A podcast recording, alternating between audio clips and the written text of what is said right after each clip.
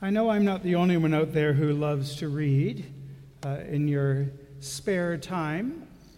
And maybe you're one of those people who very rarely stops a book partway through and puts it down, no matter how much you're not really enjoying the book. I see a few smiles out there, kindred spirits. So I'm telling you about a couple of books that that happened uh, to me with. One was Mansfield Park by Jane Austen. I love Jane Austen, but I'm telling you, I got so tired of those people rattling on as they walked around that lake that I just thought I would leave them at the lake and pick up another book. Didn't have the same kind of punch, for me at least, that some of her other works do. Another one I just did recently, why this is, which is why this is on my mind. Some of you probably know Reginald Hill. He writes mysteries about uh, Pascoe and and uh, DL, uh, that's how you pronounce it. They say Dalziel out east. Anyway, DL. And again, I just got so tired of it, I put it down and picked up a different book recommended to me by Father Andrew. Thanks, Andrew. One of the mystery writers I never seem to put down is Louise Penny. Do you know her? She has to be a closet Anglican, for one thing. And she was a CBC commentator at one point in her life, and she writes novels set primarily in the eastern townships of Quebec, and they sometimes bleed into the city of Montreal or Quebec City. And I find that there are wonderful character studies in those books, as well as wonderful whodunits. Her inspector's name is Inspector Gamache, kind of a gentleman philosopher, police officer. And if you read any of her books, you know that a certain line is always going to appear out of the mouth of Inspector Gamache. And that is the statement, Tell me what you know. Tell me what you know. In other words, don't start with speculation. Don't start to solve the puzzle without really grappling with the facts of the puzzle. Simply tell me what you know. I think that's a good approach for tackling the puzzle of today's gospel reading. Imagine Inspector Gamache up here with me saying, Tell me what you know. In other words, don't start to speculate about the possibilities. Well, maybe, you know, the master thought this, and well, well, maybe it was that the steward or the manager thought that. We have no idea what they were thinking. All we have before us is a story laid out by Jesus. When I was preaching one time a, about a similar story when I was a curate at St. Paul's Church in Halifax, I spoke about the parable of the prodigal son, another difficult passage. I focused on the older brother, and I wasn't very easy on him, let's just put it that way. And one of the people coming out of the church at the end said to me, I hope he can forgive you when you meet him in heaven. And I said, Well, that should be easy because he doesn't exist. I know, it was kind of a snarly comment, but it was a long day. These people don't exist in this story. We need to take this story as we are given it, not speculate on what it might mean. Martin Luther says there are certain passages of the scripture that you have to squeeze hard in order to help the gospel leak out of them. So let's squeeze it. Let's think about it. Let's talk about what's actually there rather than softening it up with what we wish was there. So, what are the bare bones things we know, Inspector Gamache? What are the bare, bare bones things we know in this passage, this, the facts that take place? We know we have some kind of a business, which is most likely either a vineyard or a farm, because those were you needed a manager. So we know that much. We know that the manager or steward has been a little on the dishonest side, maybe embezzling, squandering what belonged to somebody else. We know that much. And we know that a steward is somebody who's responsible for something that belongs to someone else. and that they always get into trouble when they start to see that that belongs to them. We know that. We know that the steward loses the job as manager. Now, we don't know that unemployment is what comes next. I don't think it is because it says, I cannot dig. In other words, I can't be demoted in the organization,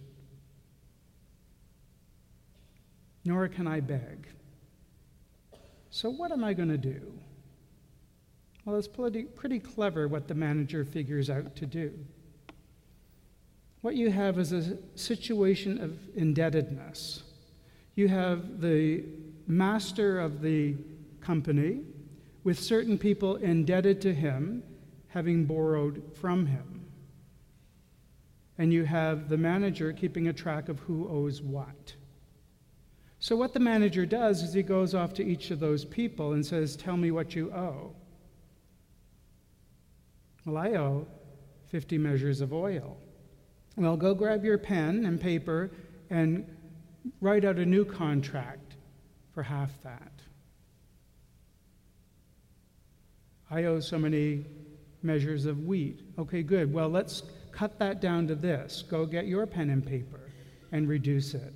So it's not scratching it out and initialing the change, it's duping the manager, or sorry, the office owner who has trusted him. And at the same time, making those who are indebted to the master indebted to him. Do you see that? That's all that talk about, you know, make friends for yourself with dishonest wealth and they owe you one, basically. When he goes to them for a favor, can they say no? Why not? Because then he can go to the master and say, hey, guess what? They falsified the documents. I saw them do it. Here's what they really owe you. So, do you see the cleverness of the situation there? But do you see the crunch? Do you see the crunch? Tell me what you know. Well, we know that this is what is said. And his master commended the dishonest manager because he had acted shrewdly. For the children of this age are more shrewd in dealing with their own generation than are the children of light. And that's the tough, tough, tough part of this story. And we don't know how it ends, do we? We don't know the tone in which that statement is delivered. Say the words were along these lines Well, you're something else. If you tell me something and I say, Well, you're something else, or I say, You are something else, amazing. Very different interpretations, aren't they? So we don't really know whether this commending is sarcastic or whether it's laudatory. So at 9 o'clock, I treated it as if it was sarcastic. Now I'm going to treat it as if it's laudatory. Because if we squeeze this passage really hard, I think the challenge for us is much greater than business and honesty and what we do with what belongs to someone else. I think it becomes about grace. And grace is what is at the heart of the gospel of Jesus Christ. So, what if we just take it at face value? What if Jesus, through this master, is praising what the steward did? What if? You know, it's not impossible that that's what it means. We call this the parable of the unjust steward or the dishonest manager, but that was not an original title for this passage. It was just a passage in the Bible, had no title. It's just one of the stories that Jesus told. And the problem with slapping a title on it is that it can become a label and we can think we have it all summed up. It's really great to say, Oh, Jesus, tell us that one about the dishonest manager, you know, like we've that one there. But when we start to think that's all this is about, that this guy is unredeemable, has no place in God's kingdom, so why on earth would Jesus praise him? I think that's where we lose sight of the grace of God. What if all that is being said here is look, what you have been given in your life as my disciples doesn't simply belong to you either, in the way that these goods did not belong to the manager. I have given you certain talents. I have given you a brain. I have given you a certain amount of wealth. Not to be selfish with it, but to use it in service. You cannot serve two masters. You cannot have two number ones. You cannot serve both God and wealth. And I would extend that to say you cannot serve both God and yourself. So, which one is it going to be? You see, because if Jesus is saying about this dishonest manager, yeah, he made a mistake. He did something truly awful, and his response wasn't great either. But that doesn't mean that he is completely bad. That doesn't mean that there is no good in him. And rather than simply dismissing him, I choose to point out what is good in him. You have acted in a shrewd way. If you were simply to take those gifts of negotiation and creative thought and use them for purposes of good, just think of the changes you could make in this world. I choose to massage the good, to water the good seed, whatever you want to say. I refuse to give up on this guy entirely.